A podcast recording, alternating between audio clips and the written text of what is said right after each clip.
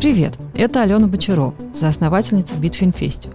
Мы будем гулять по местам, которые связаны с делом моей жизни. Я проведу вас по точкам, за каждой из которых есть смешная или дорогая сердцу история про бит. Расскажу про наши дикие идеи и как мы научились соединять фестивальную жизнь с культурным пространством вокруг. Эту прогулку мы делаем вместе с друзьями из Банка для мечтателей, предпринимателей и предприятий «Точка». Итак, вперед!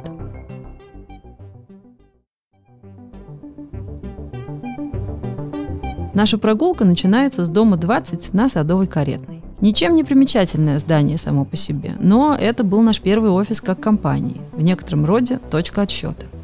Мы заехали сюда в середине десятых и страшно гордились этим фактом. Офис был уже обжитой, мы снимали его вместе с рекламным агентством «Стереотактик». Ну как вместе? Ребята просто отдали нам пару комнат в офисе, который давно был для них родным. И поэтому атмосфера этого места была пропитана их, скажем так, корпоративной культурой. Тогда я впервые стала задаваться вопросом, а как выглядит наша корпоративная культура? Но ну, а тогда у нас было не очень много свободного времени, чтобы об этом думать. Да и мы как будто были на более низкой стадии пирамиды потребностей бизнеса. Но первые вопросы вроде «а мы вообще про что, как компания?» стали появляться именно тогда – Вообще, стереотактик очень многое дали нам тогда на старте. Не только пару комнат в своем офисе. У них мы позаимствовали подход к работе с клиентами и партнерами. Я сейчас не про клиентоориентированность. Просто мы заметили, что вот есть стереотактик, они продают все время, и при этом они классные. И мы начали спрашивать себя, а мы правильно все продаем? И поняли, что абсолютно неправильно.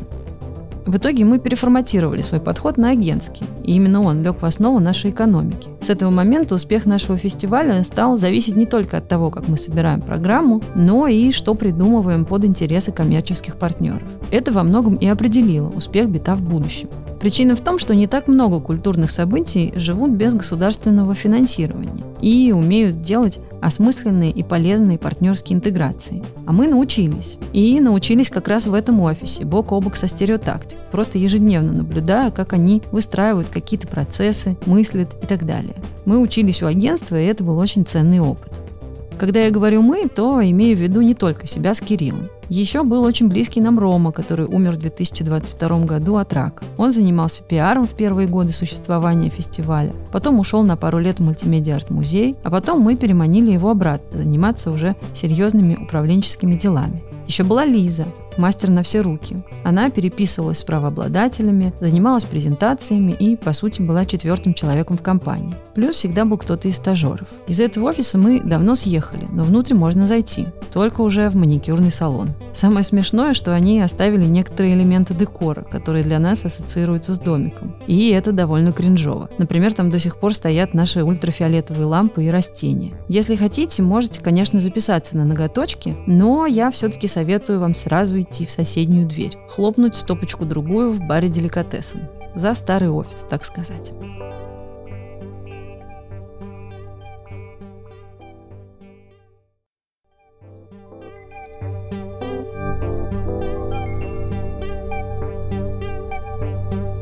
Пока бармен наливает вам настойку или готовит один из фирменных коктейлей, давайте я расскажу, как этот бар связан с Битфильм Фестивалом. Это очень интересная история. В 2016 году мы делали фестиваль 360 градусов для Политехнического музея. Это был фестиваль фильмов про науку и технологии. И мы взяли в программу фильм под названием «Жуки». Он про то, что насекомые скоро станут альтернативным источником белка на планете. И мы обсуждали с режиссером Андреасом Йонсоном и нашим хорошим другом, чтобы нам такого классного сделать вокруг этого необычного фильма. Он предложил провести на премьеру мексиканского повара, который контрабандой бы прихватил пару мешков насекомых. А еще посоветовал позвать главного героя Джоша из Nordic Food Lab, который как ученый исследовал тему альтернативного белка и как раз с помощью него планировал спасти планету от голода. В итоге мы всех привезли и провели в деликатесен парный ужин мексиканского шефа и бренд-шефа деликатесен Ивана Шишкина. Оказалось, что Иван тоже увлекается насекомыми. Вместе они составили меню, в котором были тако с гусеницами, суп с личинками муравьев. Не помню всех подробностей, но выглядело это довольно одиозно. И, кстати, очень быстро распродалось. Я тогда тоже пробовала насекомых. Ну, на вкус ничего необычного, они скорее визуально отталкивают. А так съел, ну, что-то там хрустит. Главное тут, что для мозга этот визуальный образ очень непривычный и отталкивает на эмоциональном уровне. И смысл аттракциона в том, чтобы преодолеть эту нейронную связь. После ужина в деликатесен мы показывали фильм «Жуки» еще на Даниловском рынке. И тоже организовали там гастрономическую часть с насекомыми. Мы были уверены, что никто их есть не будет. На показ ведь пришли обычные зрители. В итоге после показа все накинулись на кузнечиков и смели их в бешеном ритме. То есть фильм действительно ломал что-то в голове, и люди просто бежали есть насекомых. Хотя для нас, конечно, это было не про еду, а про уникальное событие на стыке кино и культурных трендов. И оно действительно было ярким. Эта история вообще очень характеризует наш подход к тому, как мы ведем дела. А еще она показывает, насколько классный деликатесен. Я это говорю не только потому, что последние несколько лет праздновал тут свой день рождения. Ребята реально были для нас своими. Три совладельца в те годы почти всегда были в баре, стояли за стойкой, сами работали официантами. В деликатесен потрясающе сочетаются демократизм и очень высокий уровень профессионализма. И это сочетание мы тоже очень ценим. Неудивительно, что деликатесен вошли в топ-50 лучших баров мира, а бар стал по-настоящему родным местом для нас. Еще из таких важных для нас локаций хочу рассказать про сад Эрмитаж, куда мы ходили корпоративно обедать. Итак, если вы уже насладились атмосферой бара, а главное расплатились по счету, давайте продолжим нашу прогулку и пойдем в сторону Эрмитажа.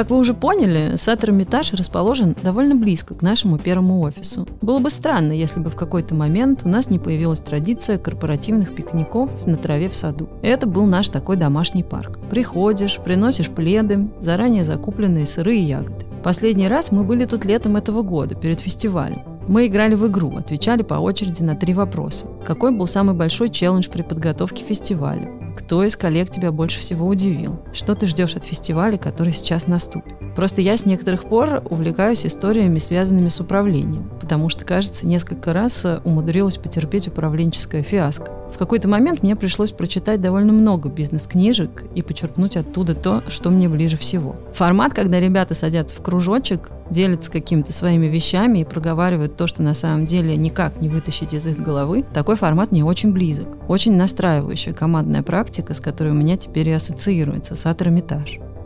Еще здесь была наша летняя площадка. Несколько лет назад это был такой символ до пандемийного времени, когда можно было собраться в надувном кинотеатре и посмотреть какой-нибудь фильм. Например, о Максе Рихтере из программы Битфильм Фестивал, который максимально атмосферно туда ложился. А еще сад Эрмитаж про мои воспоминания как мамы. У меня, точнее у меня и Кирилла, второго сооснователя фестиваля и компании, есть двое детей. Наша первая дочь родилась несколько месяцев после рождения Битфильм Фестивал. А еще через 7 лет у нас родился сын. Тогда я была уже опытной мамой и эффективным менеджером, поэтому у меня практически с его рождения было два бейбиситера. Один с 10 утра до 2 часов дня и второй с 3 дня до 7 вечера. В 7 вечера мне привозили к офису коляску, и я шла с ней в сад Эрмитаж. В моем телефоне до сих пор осталась куча фотографий с того времени, где ребенок учится ползать, а мы сидим по соседству с командой и обсуждаем рабочие вопросики. Тут самое время вспомнить, как вообще появилась идея бита.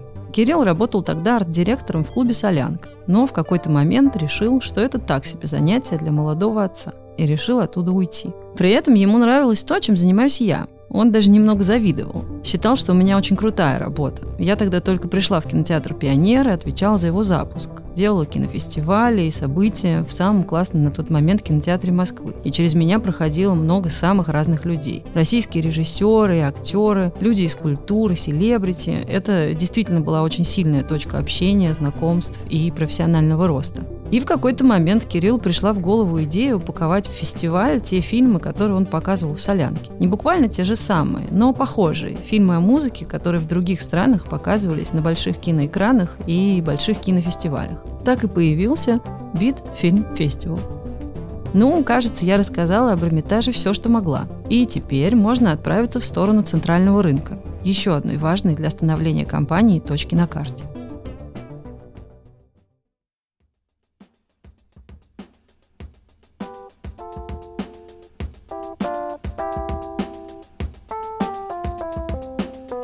Центральный рынок для нас не просто модное гастропространство. Оно связано с еще одним кинофестивалем под названием It Film Festival. Мы проводили его всего дважды, в 2017 и 2018 году. И он, кстати, вырос из истории с жуками. Концепция фестиваля была в том, чтобы соединить кино и гастрономический опыт, когда можно есть то, что ты только что видел на экране. Идеально для Москвы, где все обожают пожрать. Кстати, вы тоже можете себе здесь что-нибудь заказать, но не берите много. Это не последняя точка в нашем маршруте. В общем, да, это был период, когда бешено открывались гастромаркеты, как грибы после дождя, от Даниловского рынка до Центрального рынка. И в Москве был настоящий гастрономический бум. Мы поняли, что тренд лежит на поверхности, и его просто надо брать и соединять с кино, потому что фильмов про еду тоже довольно много. Тогда мы запартнерились с Катей Дроздовой. Она была на тот момент совладелицей кулинарной школы Новиков School.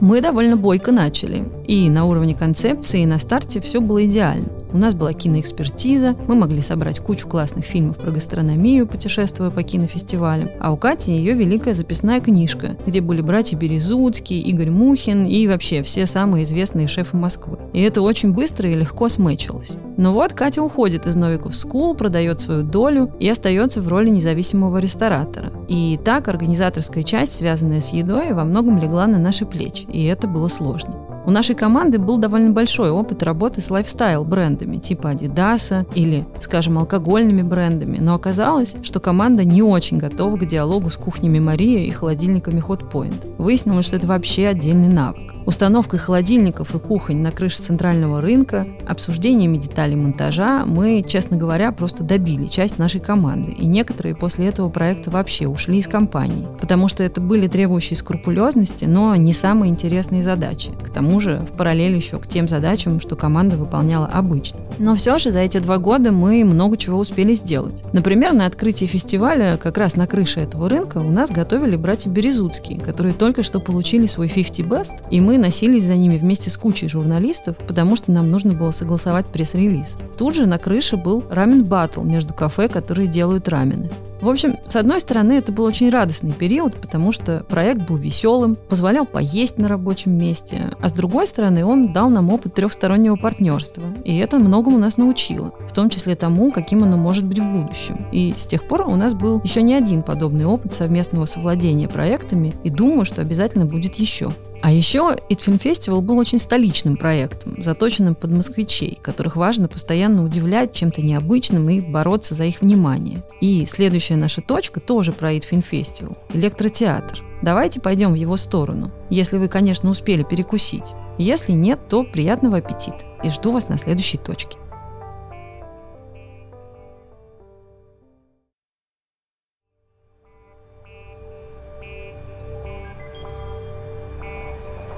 В электротеатре, можно сказать, начинался Film Festival. В первый год мы привозили в электротеатр Чарльза Шумана, одного из самых известных в мире барменов, такого элегантного и седовласого мужчину. Мы показывали фильм, снятый о нем. Возможно, это единственный в мире фильм про бармена, по крайней мере, который интересно смотреть. И пространство электротеатра ему очень подходило. Он фланировал в нем как образец гостеприимства и мастер смолтока. А потом, после показа фильма о себе, Чарльз был хостом вечера в Нурбаре и разливал там авторский коктейль. Вообще для нас соседний электротеатр и Нурбар – это такой идеальный матч, который позволяет любому фестивальному событию иметь условно дневную и ночную составляющие. В дневной части фестиваль про документальное кино и образовательную программу. В ней можно послушать комментарии умных людей, экспертов, прийти на круглый стол. Но как только наступает ночь четверга, пятницы или субботы, начинается другая фестивальная жизнь. Тоже вокруг фильмов, но с музыкой, напитками, иногда с танцами.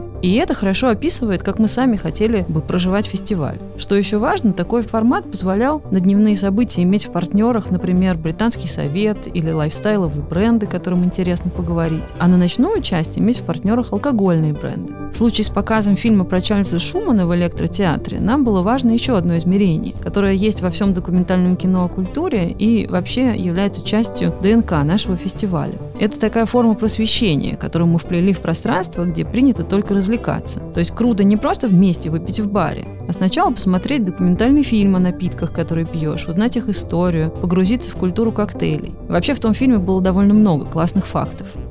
И раз мы вернулись к разговору о коктейлях, как раз предлагаю заглянуть в Нурбар. Тем более, что это буквально соседняя дверь.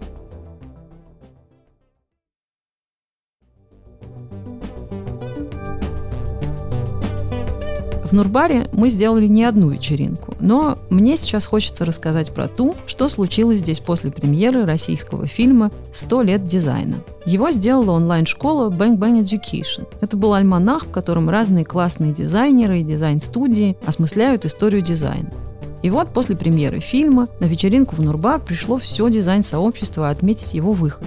Я помню, тогда очень четко ощутила, как фестиваль может быть такой точкой сборки сообщества и насколько он ценен именно в этой функции. А сам фильм в тот год стал лидером по продажам, и мы, честно говоря, сами от этого обалдели. Мы были уверены, что с интересом к фильму про Дэвида Боуи ничто не может сравниться. А оказалось, что кино о российском дизайне очень даже может. Это было открытием, которое заставило нас внимательнее относиться к российскому кино. Стало понятно, как важно людям собираться вокруг какого-то локального повода, годы вокруг локальной истории, которую они только что увидели на экране. К тому времени мы уже много внимания уделяли российскому кино на фестивале. Но в тот год мы прям поставили себе цель делать это больше и через несколько лет вообще открыться именно российской картиной. Когда в одном пространстве собираются герои фильма и близко им по духу аудитория, это очень особенный момент. И пока мы все еще к этому идем. В общем-то, в этом, наверное, и есть секрет успешности фестиваля и нашей компании. Мы все время экспериментируем и каждый год делаем что-то, чего никогда не делали раньше. Вот и следующая моя история тоже про эксперимент. Чтобы услышать ее, найдите в себе силы открыть массивную дверь Нурбара и отправиться в сторону англиканской церкви.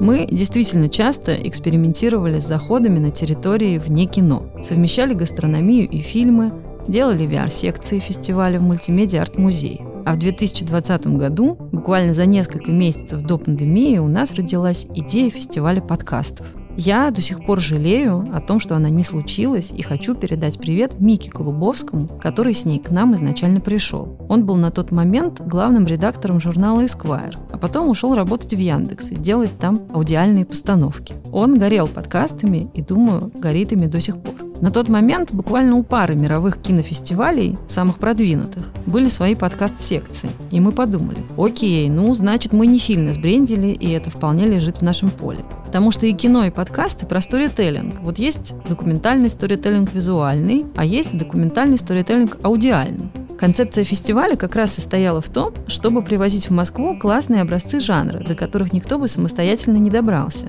А мы хотели делать коллективные прослушивания подкастов в необычных местах, и чтобы площадка контекстуализировала подкаст. Именно поэтому на нашем маршруте появилась англиканская церковь Святого Андрея. Там у нас были планы прослушивать один из подкастов о музыке такой, знаете, суперобразец жанра подкаста от продюсера Рика Рубина, который бы мэчился с церковной акустикой. Если бы не пандемия, думаю, все бы получилось. И, возможно, в другом мире мы его еще сделаем. А если вдруг что-то пойдет не так, то я рада, что хотя бы с вами поделилась этой классной идеей. Готовы идти дальше? Тогда давайте искать Жан-Жак, следующую точку на нашем маршруте.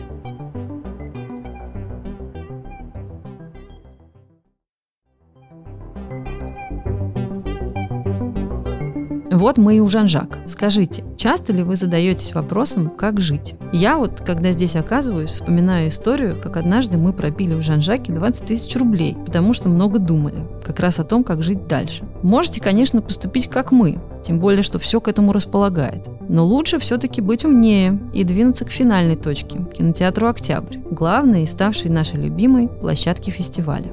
Пока вы идете к кинотеатру, поделюсь с вами размышлениями о том, важно ли смотреть документальное кино исключительно на большом экране. Вообще, два года назад это был самый актуальный вопрос для международной киноиндустрии. Кинотеатры закрылись на пандемию, кинофестивали были вынуждены либо остановить свою деятельность, либо переехать в онлайн. А основным способом смотреть кино стали стриминговые платформы. Если теперь уже кажется, что так было всегда, то это не так. За последние несколько пандемийных лет наши привычки потребления в целом сильно изменились. Многие сервисы переехали в онлайн. От заказа еды из ресторана до заказа товаров с маркетплейсов. И стриминги стали частью этой парадигмы. И вот про что я думаю. С одной стороны, я всегда за прогресс и движение вперед. Битфильм Фестивал – это максимально антиконсервативный проект. Поэтому я скорее не разделяю мнение, что кинофестивали возможны только в офлайне и что открытие в мире кино можно совершать только в пространстве кинозала. Но помимо этого в фестивалях действительно есть история про ценность физического объединения, когда люди смотрят друг другу в глаза и понимают, что они похожих взглядов, похожих ценностей. На фестивалях это всегда было очень важно, а сейчас, может быть, стало даже еще важнее. И вот этого чувства уже никакой стриминг не может дать человеку а мы можем. Именно поэтому октябрь для нас очень важная точка маршрута.